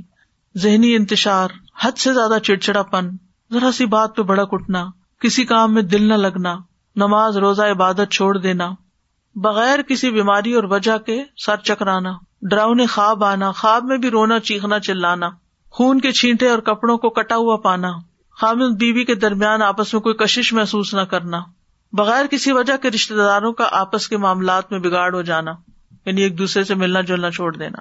تو یہ اس کی ظاہری علامات ہوتی ہیں۔ اب یہ ہے کہ اس شر سے بچنے کے لیے کیا کرنا چاہیے؟ کیونکہ جن اور انسان دونوں ہی انسان کے دشمن ہو سکتے ہیں۔ سب سے پہلی بات یہ ہے کہ انسان اللہ کے ساتھ اپنا تعلق مضبوط کرے، اللہ پر بھروسہ کرے اور دل میں یہ خیال نہ لائے اور یہ وہم نہ لائے کہ مجھے پر کوئی جادو کر دے گا، بلکہ اللہ پہ توکل کرے۔ اللہ کی پناہ لے۔ حدیث میں آتا ہے کہ اللہ تعالیٰ فرماتا ہے، میرا بندہ اگر مجھ سے مانگتا ہے تو میں اسے دیتا ہوں جو محبوب بندہ ہوتا ہے۔ اگر وہ کسی سے میری پناہ مانگتا تو میں اس کو پناہ دے دیتا ہوں۔ پھر اللہ تعالیٰ کے احکامات کی حفاظت، حدیث میں آتا ہے، احفظ اللہ یا کا۔ تم اللہ کے احکام کی حفاظت کرو، اللہ تمہاری حفاظت کرے گا۔ نمازوں کی حفاظت یعنی جو نمازوں کی حفاظت کرتا ہے وہ اللہ کے ذمے میں ہوتا ہے، اللہ کی حفاظت میں ہوتا ہے۔ خصوصاً نماز فجر کی حفاظت۔ اسی طرح اشراق کا پڑھنا۔ رسول اللہ صلی اللہ علیہ وسلم نے فرمایا، اللہ اللہ فرماتا ہے، اے ابن آدم، تو دن کے پہلے حصے میں میرے لیے چار رکتیں پڑھ لیا کر، میں اس دن کے آخری حصے تک تیری کفایت کروں گا۔ پھر تہارت کا خیال رکھنا۔ یاد رکھیے، یہ جنات اور یہ شر اور شیاتین اور یہ جادو کے اثرات ان لوگوں پر زیادہ ہوتے ہیں جو پاک صاف نہیں رہتے، اپنے ڈرٹی بالوں کو صاف نہیں کرتے، اپنے استنجا کا صحیح اہتمام نہیں کرتے، یا نہاتے نہیں ہے یا صاف کپڑے نہیں پہنتے۔ یا اندھیرے میں رہنا پسند کرتے ہیں، یا سیاہ رنگ ان کو بہت پسند ہوتا ہے، کیونکہ سیاہ رنگ کے اوپر شاطین زیادہ آسانی سے کام کر لیتے ہیں۔ پہلے بھی حدیث میں نے آپ کو سنائی تھی کہ جب انسان سو کر اٹھے تو اپنے ناک کو خوب جھاڑے، کیونکہ شیتان جو ہے ناک کے بانسے پر رات گزارتے ہیں۔ پھر صبح شام کے ازکار کی پابندی کریں۔ سونے، جاگنے کے ازکار کی پابندی وہ بھی حفاظت کے لیے بہت ضروری ہے بیت الخلاء میں جاتے ہوئے دعا پڑھے ہر کام سے پہلے بسم اللہ پڑھے، کیونکہ جس کام میں بسم اللہ ہو جاتی ہے تو شیتان وہاں سے نکلتا جاتا ہے۔ وہ اس میں داخل نہیں ہو سکتا، شامل نہیں ہو سکتا۔ جیسے انسان اپنے گھر میں داخل ہوتا ہے تو بسم اللہ پڑھ کے دروازہ کھولے۔ کھانا کھانے لگتا ہے تو بسم اللہ پڑھ کر کھائے۔ اور اسی طرح لائٹ آف کر رہا ہے، لائٹ آن کر رہا ہے، کوئی چیز اٹھا رہا ہے، رکھ رہا ہے، تو بسم اللہ کو تکیہ کلام بنا لینا چاہیے ایک طرح سے۔ لباس اتارتے وقت۔ اور پھر اسی طرح دائیں ہاتھ سے کھانا اور پینا چاہیے، کیونکہ شیتان بائیں ہاتھ سے کھاتا ہے۔ تو اگر بائیں ہاتھ سے آپ کھاتے ہیں تو شیتان بیچ میں شریک ہو جاتا ہے اور اس کو اپنا عمل کرنے کا موقع مل جاتا ہے۔ پھر مغرب کے وقت بچوں کو خاص طور پہ گھر سے باہر نہیں نکالنا چاہیے، کیونکہ مغرب کے قریب شیتان جنات جو ہے وہ زمین پر پھیل جاتے ہیں اور اچکتے پھرتے ہیں۔ اب اس کا علاج کیسے کرنا چاہیے؟ سب سے پہلے یہ ہے کہ انسان قرآن سے علاج کرے۔ قرآن شفا ہے، نافع علاج ہے۔ کل ہو الدین امن ہدم و شفا کہہ دیجیے یہ ان لوگوں کے لیے جو ایمان لائے ہدایت اور شفا ہے۔ نزل من القرآن ما ہوا شفا ام و رحمت ولا یزید الظالمین اللہ خسارا۔ ہم قرآن میں جو کچھ نازل کرتے ہیں وہ مومنوں کے لیے تو شفا اور رحمت ہے، مگر ظالموں کے خسارے میں ہی اضافہ ہوتا ہے۔ حضرت عائشہ سے مربی ہے کہ رسول اللہ صلی اللہ علیہ وسلم ایک مرتبہ ان کے پاس تشریف لائے تو دیکھا ایک عورت حضرت عائشہ کا علاج کر رہی ہے، بیمار جو تھی یا ان کو دم کر رہی ہے۔ تو آپ نے فرمایا کتاب اللہ کے ساتھ اس کا علاج کرو۔ آپ کو معلوم ہے کہ اس زمانے میں مدینہ میں کوئی حکیم، کوئی ڈاکٹر کچھ بھی نہیں تھا۔ وہ لوگ عام طور پہ بیمار نہیں ہوتے تھے۔ تو ایک حکیم کو پتا چلا کہ اس علاقے میں کوئی حکیم نہیں تو وہ آ گیا کہ میں یہاں رہ کر لوگوں کا علاج کروں گا۔ چھ مہینے گزر گئے، اس کے پاس کوئی بھی نہیں آیا، کہ کوئی بیمار نہیں پڑا۔ تو آخر اس نے راز پوچھا کہ کیا وجہ ہے؟ تو اس نے کہا کہ اس وقت تک ہم نہیں کھاتے جب تک بھوک نہیں لگتی اور جب بھی بھوک باقی ہوتی ہے تو کھانا چھوڑ دیتے ہیں۔ بہرحال، اگر چھوٹی موٹی کوئی تکلیف ہوتی بھی تھی تو دم وغیرہ کر لیتے تھے لوگ، قرآن پڑھ لیتے تھے، مصنون دعائیں ہیں، وہ پڑھ لیا کرتے تھے، علاج ہو جاتا تھا۔ تو آپ صلی اللہ علیہ وسلم نے فرمایا کہ کتاب اللہ کے ساتھ اس کا علاج کرو یعنی قرآن میں سے پڑھ کر اس پہ دم کرو۔ اسی طرح کچھ غذائیں ایسی ہیں کہ جو علاج ہے جیسے کلونجی۔ آپ نے فرمایا کلونجی کے دانوں میں موت کے علاوہ ہر بیماری کا علاج ہے۔ یعنی اس تیل پر دم کر کے انسان مریض کے متاثرہ حصے جو ہیں ان پر لگا سکتا ہے، مساج کر سکتا ہے۔ اور کلونجی کے دانوں پہ دم کر کے وہ پھر مریض کو کھلانا بھی چاہیے۔ اسی طرح شہد یعنی صبح شام ایک چمچ شہد جو ہے، اگر انسان کھائے نہار منہ اور پھر اس کے بعد کچھ نہ کھائے کم از کم آدھا گھنٹہ، تو اس سے بھی جسم کے اندر سے زہریلے مادے نکلتے ہیں۔ قرآن میں آتا ہے یا خرج ممبتون شراب ان مختلف ان الوان فی ہی شفا الناس یہ اللہ تعالیٰ کا حکم ہے کہ شہد میں شفا ہے. خالص ہونا چاہیے. ٹھیک ہے؟ آپ صلی اللہ علیہ وسلم نے فرمایا شفا تین چیزوں میں پچنا لگوانے میں، شہد پینے میں اور آگ سے داغنے میں. اور میں اپنی امت کو آگ سے داغنے سے منع کرتا ہوں. تو اب شہد چاہے را پی لیں یا اس کو پانی میں ملا کے پی لیں، تو اس پہ بھی آپ دم کر کے رکھ سکتے ہیں اور اس کو بھی استعمال کر سکتے ہیں۔ آپ صلی اللہ علیہ وسلم نے فرمایا، شفا تو صرف دو چیزوں میں ہے۔ شہد لوگوں کے لیے شفا ہے اور قرآن دلوں کی شفا ہے۔ پھر آب زمزم، جس مقصد کے لیے اس کو پیا جائے تو اس سے شفا ہوتی ہے۔ اگر آپ کے پاس تھوڑا سا بھی آب زمزم ہو، کوئی حج سے آنے والا یا عمرے سے آنے والا آپ کے لیے لائے، تو آپ اس کو ضروری نہیں کہ ایک مرتبہ سارا پی جائیں۔ آپ اس کو دوسرے پانی میں تھوڑا تھوڑا ملا لیں پورے پانی کا مزاج بدل جائے گا۔ حدیث میں آتا ہے کہ انہا مبارکتن، انہا تعام تو امن کہ وہ بابرکت ہے اور کھانے والے کا کھانا بھی ہے۔ اور حدیث میں بھی آتا ہے کہ زمزم کا پانی اس مقصد کے لیے جس کے لیے وہ پیا جائے۔ اور اگر آپ وہاں جائیں اللہ کے گھر تو زمزم سے نہائے نیچے وہ جگہ بنی ہوتی تھی پہلے، آپ کو نہیں معلوم معلوم۔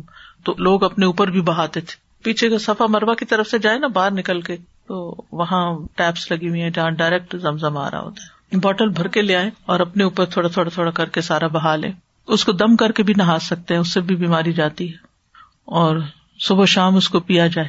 پھر اسی طرح دم کیا ہوا پانی جو ہے ناک میں ڈالنا اور جھاڑنا یعنی ڈال کے اس کو جھاڑا جائے، کیونکہ یہ جگہ شیاتین کے بیٹھنے کی ہو جاتی ہیں۔ زیتون کا تیل استعمال کرنا۔ نبی صلی اللہ علیہ وسلم نے فرمایا، زیتون کھاؤ اور اس کو لگاؤ، بے شک یہ مبارک درخت ہے۔ اچھا تو یہ ہے کہ شہد، زیتون کا تیل اور کلونجی کا تیل یا کلونجی کے دانے، ان کو انسان مکس کر کے رکھ لے اور اس میں سے ہاف ٹی اسپون یا ایک ٹی اسپون صبح شام لے سکتا ہے یا ایک ٹائم لے سکتا ہے، کیونکہ ہر ایک کو ایک ڈوز نہیں چلتی۔ تو جو ان چیزوں کے ماہر ہوتے ہیں طب نبی کے، ان سے پوچھا جا سکتا، مشورہ کیا جا سکتا۔ یعنی یہ امیونٹی بڑھانے والی چیزیں۔ آپ اس میں سے پہلے تھوڑا لیں، آپ کو پچ گیا ہے، پھر تھوڑا سا اور انکریز کر دیں، پھر تھوڑا سا اور کر دیں، پھر دیکھیں کہاں تک لمٹ ہے آپ کی۔ اس سے بھی انسان کے جسم کی بہت سی دردیں اور تکلیفیں جو ہے وہ دور ہوتی ہیں۔ زیتون کا تیل صبح کے وقت پینا جو ہے یہ بھی بہت فائدے کا ہے۔ اور اب تو یہ بات بہت سننے میں آتی ہے نا کہ صبح سب سے پہلی چیز جو ہے یا آپ کوکونٹ کا آئل لیں یا زیتون کا لیں یا کوئی بھی آئل لیں کیونکہ وہ لیور کی کلینزنگ کرتا ہے۔ نبی صلی اللہ علیہ وسلم نے فرمایا زیتون کا تیل کھایا کرو۔ ڈائریکٹ بھی لے سکتے ہیں اور اگر آپ کو مشکل ہے لینا تو آپ کسی چیز میں جیسے سیلڈ وغیرہ میں ملا کے بھی کھا سکتے ہیں۔ فرمایا زیتون کا تیل کھایا کرو اور اس سے تیل لگایا کرو۔ و دہی نوبی یعنی مساج وغیرہ کیا کرو۔ کیونکہ وہ بابر کا درخت ہے۔ تو جسم پر زیتون اور کلونجی کا تیل الگ الگ وقت پہ ملا جا سکتا ہے، دونوں کو مکس کر کے بھی ملا جا سکتا ہے۔ پھر اسی طرح تلبینا کھانا، فرمایا، تذہب بباد الحزن، یہ کچھ غم بھی دور کر دیتا ہے۔ اجوا کھانا، سات اجوا کھجورے صبح کے وقت اگر کوئی کھائے تو اس سے بھی علاج ہوتا ہے۔ جس نے یہ کھجورے کھا لی، نبی صلی اللہ علیہ وسلم نے فرمایا، اسے زہر اور جادو کوئی نقصان نہیں دے گا۔ چونکہ اجوا ایک مہنگی کھجور ہے تو اگر نہ میسر ہو تو کوئی بھی کھجور شفا کی نیت سے کھائی جا سکتی ہے۔ پھر سنا مکی۔ اس کو سنوت بھی کہتے ہیں۔ صبح شام اس کا ایک چھوٹا چمچا کھانا، جیسے حدیث میں آتا ہے، سنا مکی اور سنوت کو لازم پکڑو، کیونکہ اس میں ہر بیماری کا علاج ہے سوائے سام کے۔ پوچھا گیا، سام کیا؟ تو آپ نے فرمایا، موت۔ اچھا سنا مکی جو ہے، یہ پیٹ صاف کرتی ہے۔ تو پھر ظاہر اگر زہریلے مادے آنتوں میں ہے یہ کچھ ایسی چیزیں ہیں، تو اس سے انسان کو نجات ہوتی ہے۔ پھر ہجامہ۔ آپ نے فرمایا اگر تمہاری دواؤں میں کسی میں بھلائی ہے تو پچنا لگوانے میں یا شہد پینے اور آگ سے داغنے میں اگر وہ مرض کے مطابق ہو، اور میں آگ سے داغنے کو پسند نہیں کرتا۔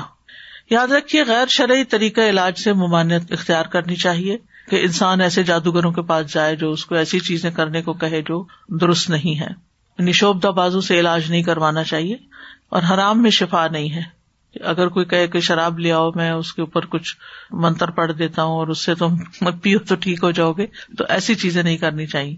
پھر جادو کا علاج جادو سے نہیں کرنا چاہیے۔ یعنی کچھ لوگ جادوگروں کے پاس چلے جاتے ہیں اور وہ ان کے جادو کا توڑ کرتے ہیں جادو کے ذریعے۔ اور پھر غیر شرعی جھاڑ پنکار جو ہے، جس کو نشرا کہا جاتا ہے۔ فرمایا، یہ شیطانی عمل ہے۔ کیونکہ اس میں جنات کی مدد طلب کی جاتی ہے۔ روحوں کو پکارا جاتا ہے۔ اسی کے بارے میں آپ نے فرمایا تھا کہ میری امت کے ستر ہزار لوگ بلا حساب جنت میں داخل ہوں گے۔ یہ وہ لوگ ہیں جو نہ جھاڑ پھونک کرواتے ہیں، نہ پال لیتے ہیں، بلکہ اپنے رب پر بھروسہ کرتے ہیں۔ تو یہ غیر شرعی جو نشرا جو ہے، یا غیر شرعی دم کے بارے میں ہے، جو شرعی دم ہے سورت فاتح پڑھ کر یا ویسے قرآن پڑھ کر کسی کے اوپر جھاڑنا پھونکنا، اس سے منع نہیں ہے۔ اور مسئلہ شیطان کو بگانے کا طریقہ آپ نے کیا بتایا کہ عزب اللہ سمی علیم شیطان رجیم بن حمزی و نفقی و نفقی پڑھ کر ستکارا جائے نپونک ماری جائے، جس میں تھوڑی لعاب بھی ہو۔ تو یہ بھی تو جھاڑ ہو گئے۔ خود نبی صلی اللہ علیہ وسلم جب بیمار تھے تو اپنے ہاتھوں پر محبت پڑھ کر پھونک مار کر سارے جسم کے اوپر اپنے ہاتھ پھیرتے تھے۔ جب کسی مریض کے پاس جاتے تو اس کے اوپر ہاتھ پھیر کر اس کے اوپر اللہ کا ذکر پڑھتے۔ یہی رکیا ہوتا ہے، یہی دم ہوتا ہے۔ لیکن کاہنوں اور نجومیوں کے پاس نہیں جانا چاہیے اور تعویز وغیرہ سے بچنا چاہیے۔ عبداللہ رضی اللہ عنہ کہتے ہیں، میں نے رسول اللہ صلی اللہ علیہ وسلم کو یہ فرماتے ہوئے سنا کہ جھاڑ پھونک تعویز اور گنڈے سب شرک ہیں۔ جو صحیح والی جھاڑ پھونک ہے وہ منع نہیں ہے۔ جو نشرا ہے، اس کی بات ہو رہی ہے۔ کہتی ہیں، میں نے کہا، آپ یہ کیا کہہ رہے ہیں؟ اللہ کی قسم، میری آنکھ بہتی تھی، میں فلاں یہودی کے پاس جاتی، وہ اس پہ دم کرتا، وہ ٹھیک ہو جاتی۔ تو عبداللہ بن مسعود نے فرمایا، یہ شیطانی عمل ہے، شیطان اپنے ہاتھ سے اسے دھنساتا، جب تم اس پہ دم کراتی تو وہ باز آ جاتا۔ تمہارے لیے تو یہی کافی ہے کہ تم وہ دعا پڑھ لیا کرو جو رسول اللہ صلی اللہ علیہ وسلم پڑھتے تھے، کہ اے لوگوں کے رب، اس تکلیف کو دور فرما، مجھے شفا عطا فرما، تو ہی شفا دینے والا ہے۔ تیرے علاوہ کسی کی شفا کچھ نہیں، ایسی شفا عطا فرما جو بیماری کا نام و نشان نہ چھوڑے۔ ازہب البا سرب بناس وشف انت شافی لا شفا اللہ شفا اشف شفا ان لا یغادر سقما۔ پھر اسی طرح جادو سے حفاظت کے لیے اور جادو کے علاج کے لیے سورت الفاتحہ جو ہے، یہ بہت فائدے کی ہے۔ اور اس کی دلیل کیا ہے؟ ابو سعید خدری کہتے ہیں کہ نبی صلی اللہ علیہ وسلم کے چند صحابہ ارب کے قبیلوں میں سے ایک قبیلے کے پاس سے گزرے، تو قبیلہ والوں نے ان کی ضیافت نہیں کی۔ کچھ دیر بعد اس قبیلے کے سردار کو بچھو نے کاٹ لیا۔ قبیلے والوں نے کہا کہ آپ لوگوں کے پاس کوئی دوا یا کوئی دم کرنے والا ہے؟ تو صحابہ نے کہا کہ تم نے ہماری ضیافت نہیں کی، اب ہم اس وقت تک دم نہیں کریں گے جب تک تم ہمارے لیے اس کی مزدوری مقرر نہ کرو۔ یہیں سے راکی حضرات جو ہے وہ اس کی دلیل لیتے ہیں کہ راکی جو ہے وہ اجرت لے سکتا ہے۔ چنانچہ ان لوگوں نے چند بکریاں دینی منظور کر لی۔ پھر ابو سعید خدری صورت الفاتحہ پڑھنے لگے اور اپنا لعاب بھی اس جگہ پر ڈالنے لگے۔ اس سے وہ شخص اسی وقت ٹھیک ہو گیا، تندرست ہو گیا۔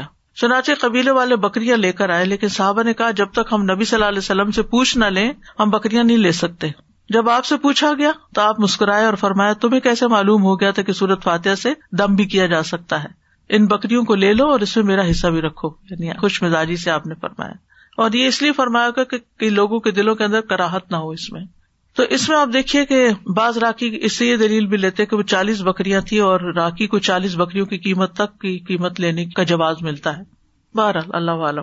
پھر سورت البقرا جو ہے، اس کا پڑھنا، نبی صلی اللہ علیہ وسلم نے فرمایا سورت البقرا پڑھا کرو۔ اس کا پڑھنا باعث برکت ہے اور اس کا چھوڑنا باعث حسرت ہے اور جادوگر اس کو حاصل کرنے کی طاقت نہیں رکھتے۔ یعنی اس پہ قابو نہیں پا سکتے۔ تو اس میں کیا کرنا چاہیے؟ روٹین میں روز سورت البکرا کا کچھ حصہ پڑھتے رہنا چاہیے، جب پھر ختم ہو جائے پھر شروع کر لے پھر۔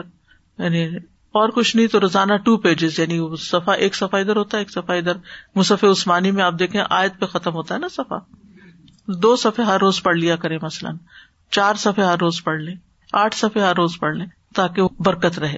لگانا اور بات ہوتا ہے اور خود پڑھنا اور بات ہوتی ہے۔ کیونکہ اس میں تو صرف ہمارے کان سن رہے ہوتے ہیں۔ لیکن جب ہم خود پڑھتے ہیں تو ہمارا دل، دماغ سب کچھ پھر حاضر ہوتا ہے اس میں۔ لیکن سورت البکرا کی کچھ آیات جادو کے توڑ کے لیے بڑی مؤثر ہے اس میں الفلامیم سے لے کر المفل تک۔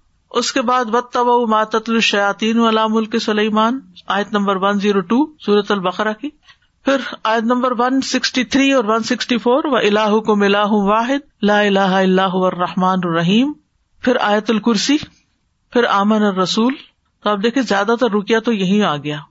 رسول اللہ صلی اللہ علیہ وسلم نے فرمایا، اللہ تعالیٰ نے زمین و آسمان کی تخلیق سے دو ہزار سال قبل کتاب لکھی تھی۔ اس میں سے دو آیتیں نازل کر کے ان سے سورت البکرا کا اختتام کیا گیا۔ لہٰذا جس گھر میں تین راتوں تک سورت بکرا کی آخری دو آیتیں پڑی جائیں گی، شیطان اس کے قریب نہیں آئے گا۔ یعنی پھر وہ جادو وغیرہ کا اثر نہیں ہوگا ان شاء اللہ دیگر قرآن آیات بھی ہیں، جیسے سورت عال عمران کی آیت نمبر اٹھارہ اور انیس۔ شاہد اللہ اللہ اللہ اللہ اس میں بھی توحید کی بات ہے۔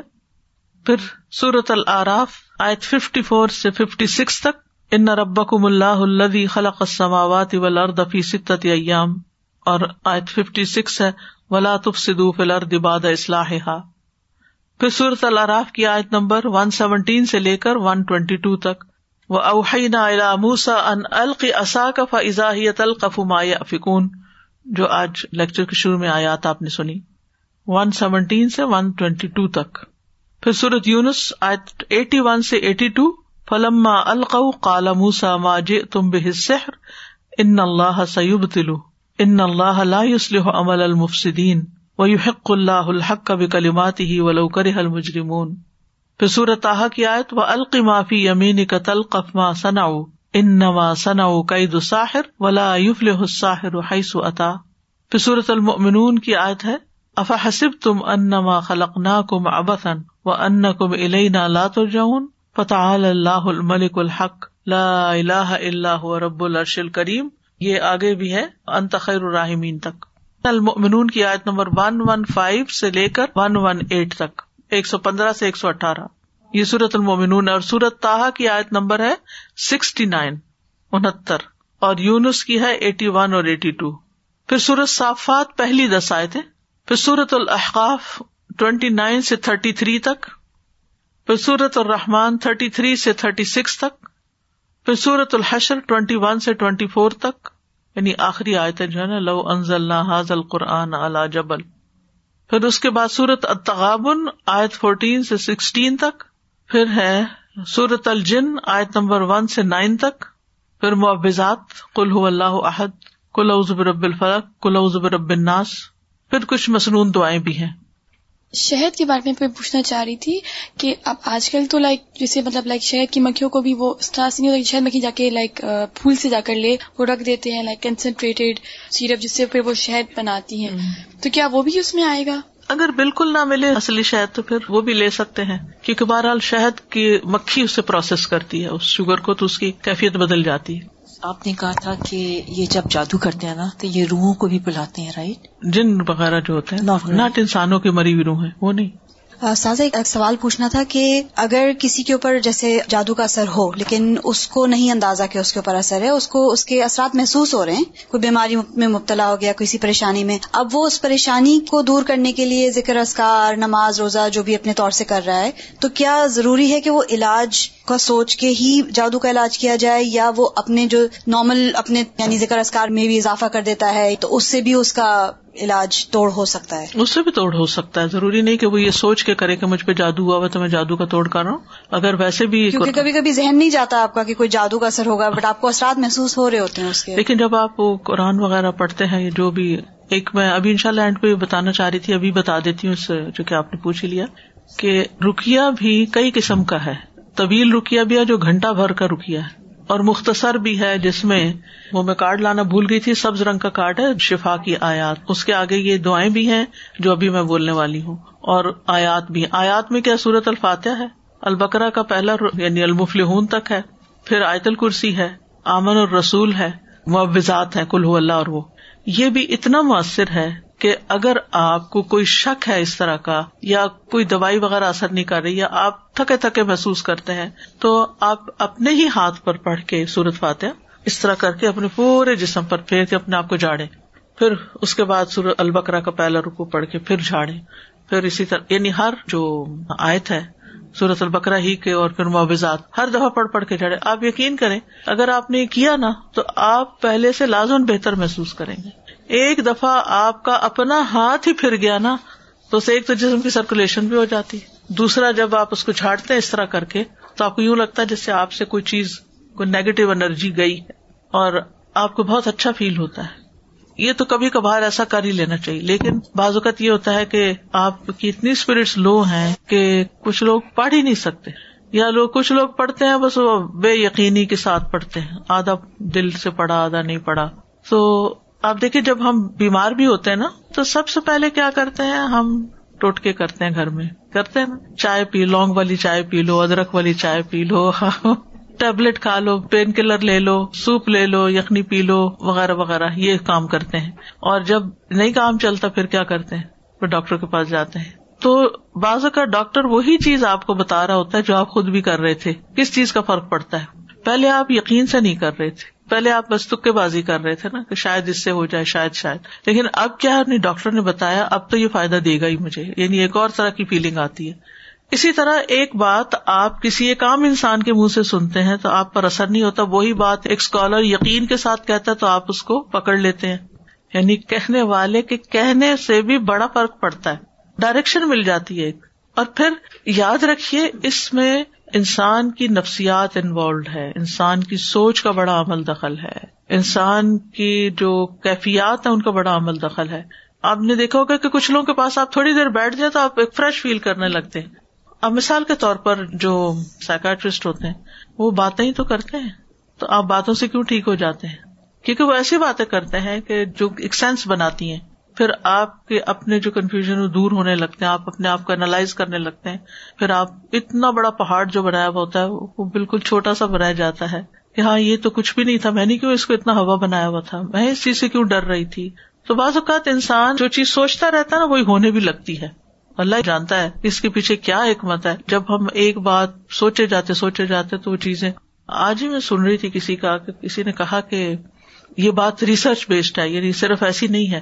وہ کہتے ہیں کہ جو لوگ تیز گاڑی چلاتے ہیں، ان کے ایکسیڈینٹس کم ہوتے ہیں بہ نسبت ان لوگوں کے جو ڈرے رہتے ہیں اور کہتے ہیں، کہیں میں ایکسیڈینٹ نہ کر دوں، کہیں میں ایکسیڈینٹ نہ کر دوں۔ وہ زیادہ ایکسیڈینٹ کرتے ہیں۔ کانفیڈینس نہیں ہوتا۔ تو یہ جو یقین ہے نا، یہ بڑی دولت ہے۔ جو کانفیڈینس ہے، یہ بڑی دولت ہے۔ کسی انسان پر آپ کا اعتماد ہو تو اس کی چھوٹی سی بات بھی آپ کو لگ جاتی ہے، اور اگر کسی پر نہیں تو وہ بڑی بڑی بات بھی آپ کو سمجھائے تو آپ کہتے بس یہ تو باتیں ہی کرتا ہے۔ اس کی کیا بات ہے؟ یقین نہیں آتا آپ کو اس پر۔ اب دیکھیے، ہمارا دین تو بنیاد ہی ایمان پر ہے۔ اللہ پر ایمان لو رسول پر ایمان لو رسول پر ایمان لاتے ہیں تو ان کی ہر بات کو ہم سنت سمجھ کے، ثواب سمجھ کے ریچول سمجھ کے کرنا شروع کر دیتے ہیں۔ اور بعد میں ہمیں پتا چلتا ہے اس کا تو یہ اور یہ فائدہ تھا اور ہم پہلے سے ہی کر رہے ہوتے ہیں۔ اس علاج میں یہ بات ضرور ذہن میں رکھیے۔ یقین کی بات۔ تو چند مصنون دعائیں ہیں، میں یہ بتا دوں ایک دفعہ۔ اور یہ جو کارڈ میں آپ کو بتا رہی تھی، آیات شفا کا، یہ ایکچولی میں نے خود بہت چیزیں دیکھ دیکھ کے پھر اس نظریے کے ساتھ اس کو میں نے بنوایا تھا کہ دیکھنے میں بھی چھوٹا، اٹھانے میں بھی بیگ میں بھی رکھ سکیں اور مختصر ہو اور اوتھینٹک ہو۔ تو اس میں یہ جو میں اس وقت آپ کو بتا رہی ہوں، وہی دعائیں ہیں۔ اگر آپ اپنی نماز کی جگہ پہ رکھ لیں یا کہیں بھی جہاں آپ کی نظر پڑتی ہو یا کوئی بیمار ہو اس پہ جا کے پڑھ کے اس پہ دم بھی کر سکتے ہیں یا اس کو دے سکتے ہیں، وہ اپنے لیے خود بھی پڑھ سکتا ہے۔ اسی طرح یہ کتاب ہے جادو، حقیقت اور علاج۔ اس میں کافی ڈیٹیل ہے۔ اگر انسان حقیقت معلوم کر لے تو پھر خوف زیادہ نہ ہو، اس سے نکل آئے۔ اور یہ یقین رکھے کہ میں ٹھیک ہو جاؤں گا۔ یعنی جب بیمار کو یہ ہوتا کہ میں نے ٹھیک کوئی نہیں ہونا، جیسے وہ ایک بوڑھے کے بخار ہو گیا تھا تو آپ نے اس کو جب سمجھایا تو اس نے کہا کہ نہیں، یہ تو مجھے قبر میں اتار کے چھوڑے گا، تو آپ نے کہا پھر ٹھیک ہے۔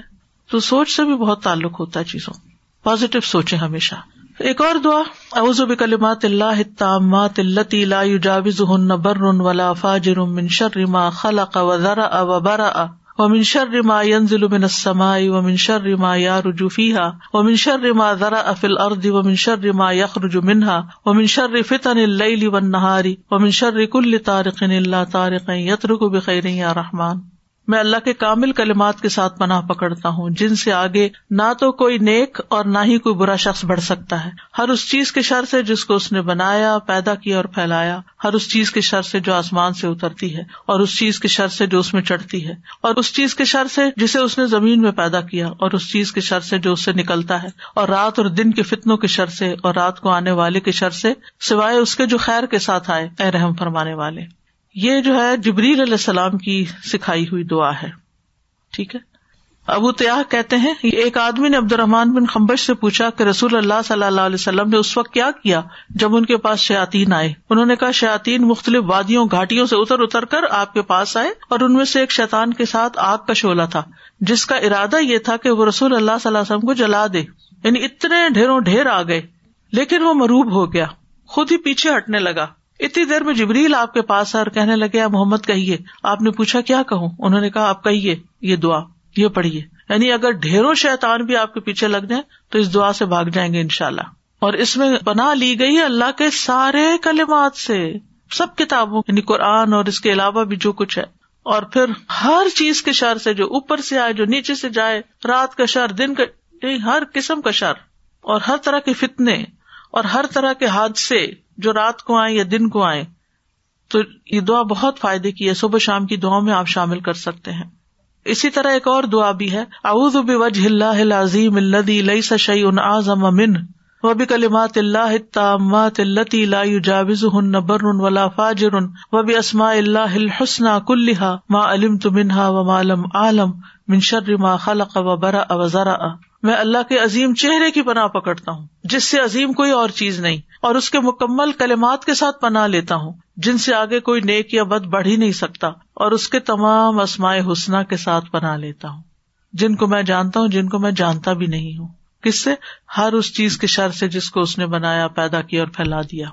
بات ہی ختم، کوئی چیز بچی نہیں۔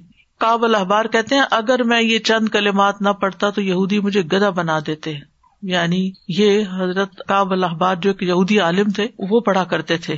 کیونکہ یہود بہت زیادہ جادو میں پڑ گئے تھے، تو اس کا انہوں نے توڑ بتایا۔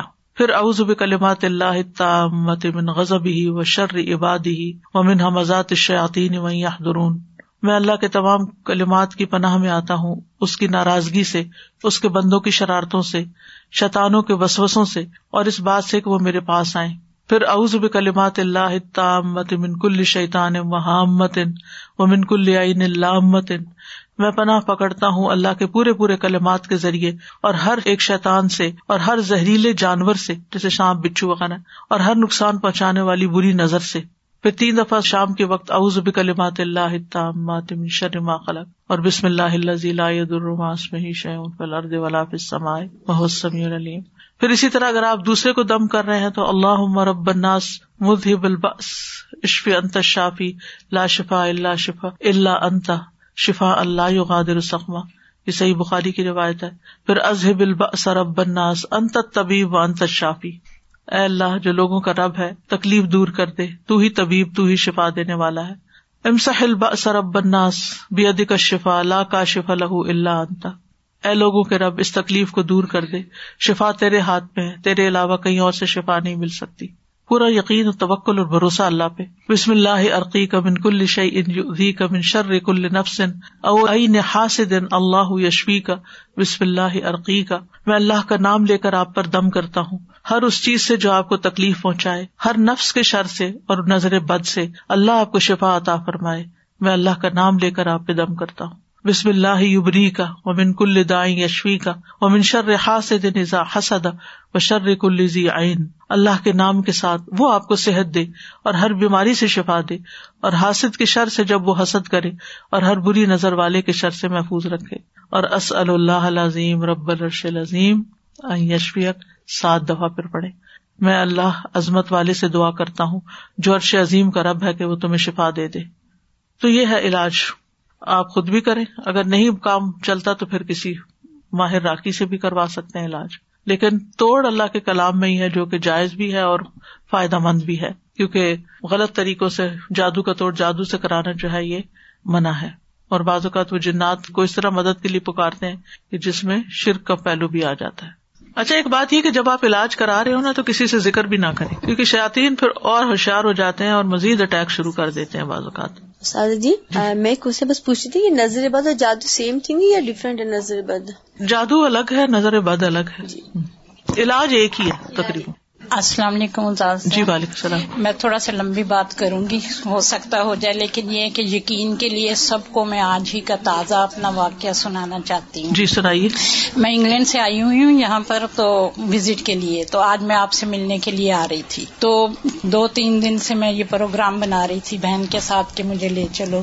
تو میں ساتھ ہی اپنے اندر فیصلہ کر رہی تھی کسی سے کوئی بات نہیں کی کیونکہ ففٹین میں میں اسلام آباد گئی تھی آپ کے ادارے میں کورس کرنے کے کے لیے۔ تو میں وہاں دو ماہ، تین ماہ رہی ہوں تو تقریباً تین سپارے ہمارے ہو گئے تھے۔ لیکن یہ ہے کہ اچانک یہ ایک دن نا میرے ساتھ واقعہ پیش آیا کہ میں وہاں ٹوائلٹ میں گئی ہوں۔ تو وہاں پر نا مجھے جیسے ہی اپنے ہی یونیفارم میں ایک لڑکی نظر آئی ہے سامنے، تو اس نے مجھ سے اسٹاپ کرا کے تو پوچھا ہے۔ تو کہتی ہے کہ آنٹی آپ سارے اگزام دے رہی ہیں؟ تو میں نے اس کی طرف دیکھا تو اس کی آنکھوں میں نا کچھ یعنی کہ عجیب چیز نظر آئی ہے۔ تو میں چونکہ کلاس چھوڑ کے آئی تھی، میں جلدی میں تھی، میں نے رکی نہیں اور اس چیز پہ میں نے بادر ہی نہیں کی، تو میں واپس چلی گئی۔ اس کو یہ کہہ کے کہ جی میں دے رہی ہوں ایگزام لیکن نیکسٹ ڈے سے ہی میرا پیٹ ایسے خراب ہوا۔ کہ میری وہ دوبارہ علاج ہو ہی نہیں سکا۔ تین ویک میں میرا گیارہ کلو سے زیادہ ویٹ کم ہو گیا۔ جہاں بھی میں گئی، جو چیز بھی اندر کچھ جا ہی نہیں رہا تھا۔ یہاں تک کہ ڈاکٹر نے پھر مجھے یہی کہہ دیا کہ آپ واپس چلی جائیں۔ یہاں کا پانی آپ کو سوٹ نہیں کیا۔ میں اور میری بیٹی دونوں ہم تھے وہاں پر۔ تو بہت دکھ تھا میری بیٹی کو بھی چھوڑ کے آنے کا۔ مجھے بھی کہ بہت کوششوں کے بعد میں گئی تھی وہاں یہ کرنے۔ بہرحال میں واپس آ گئی مختصر۔ یہاں آ کے بھی۔ بیٹی نے تو اللہ کا شکر ہے کہ کر لیا، آن لائن کر لیا۔ تو اس کا کمپلیٹ ہو گیا، میں نہیں کر سکی۔ پھر اس کے بعد چھوٹی موٹی یہ بکرا وغیرہ اور عمران صورت کی میں نے کوشش کی ہے، لیکن وہ میرا نہیں ہو سکا۔ میں نے اس چیز پہ کوئی توجہ نہیں دی تھی، لیکن کچھ عرصہ سے میں یہ فیل کر رہی ہوں کہ تب سے مجھے ایسے لگتا تھا کہ میرے برین پہ جیسے ایک ڈھکن بند کر دیا جاتا ہے، میں وہ میمورائز نہیں کر پا رہی قرآن جیسے میں پہلے کرتی تھی۔ تو میں نے نہیں کیا، لیکن یہ اب کچھ وہم سا کہہ لے میں نے اس کو وہم ہی سمجھا اور میں نے یعنی کہ نا یہ سوچنا شروع کیا کہ وہ کیا تھا؟ وہ مجھے ہر دفعہ پنچ کرتا تھا کہ وہ لڑکی، اس کی آنکھیں، وہ کیا تھا؟ وہ کون تھا؟ تو اب میں کچھ وہم میں آئی تو میں نے سوچا کہ میں آپ سے ذکر کروں گی اس چیز کا کہ شاید مجھے کچھ ایسا اثر ہے کہ اس کے علاج کا لیکن نظر بھی ہو سکتی ہے کیونکہ جی۔ آپ کی ایج زیادہ تھی عام بچیوں سے تو انہوں کو اچھا آپ پڑھ رہی ہیں آپ کس پارے ہو رہے ہیں؟ ہاں، اسی وجہ سے میں کیونکہ شور نہیں تھی تو لیکن یہ میں نے سوچا آپ سے ذکر کر کے آپ سے پوچھوں گی۔ لیکن آج صبح جب میں نماز کے بعد بیٹھی تو مجھے یہی آپ جو حدیث سنا رہی ہیں یاد آئی کہ وہ ستر ہزار جو کہ نہ جھاڑ پونچھ کرتے نہ کچھ۔ تو میں نے فیصلہ کیا کہ نہیں میں نہیں ذکر کروں گی میں اللہ ہی سے وہ دعائیں کروں گی جی سب سے پہلا کام یہی کرنا چاہیے کہ اللہ کی طرف رجوع کرنا چاہیے اور پھر اللہ تعالیٰ ہی گائیڈ کر دیتا ہے لیکن میں اب اللہ کا اتنا شکر کر رہی ہوں اتنا شکر کر رہی ہوں کہ وہ کیسے دلوں کو جانتا ہے کہ مجھے آج نہیں پتا تھا کون سی کلاس ہے مجھے نہیں پتا تھا یہاں کیا درس ہوگا کیا نہیں ہوگا مجھے نہیں پتا تھا کہ میرا علاج ہی اللہ تعالیٰ آج مجھے دکھا دیں گے۔ میں اس کی شکر گزار ہوں۔ ہمارا کل کا ٹاپک جو ہے وہ نظر بد سے متعلق ہے۔ نظر بد کا علاج جو ہے۔ ٹھیک ہے؟ آج کے لیے اتنا ہی کافی ہے۔ وہ آخر داوانا ان الحمد للہ رب العالمین۔ سبحان اللہ و بحمد کا اشد اللہ اللہ اللہ انت۔ استخر کا و اطوب السلام علیکم و رحمۃ اللہ وبرکاتہ۔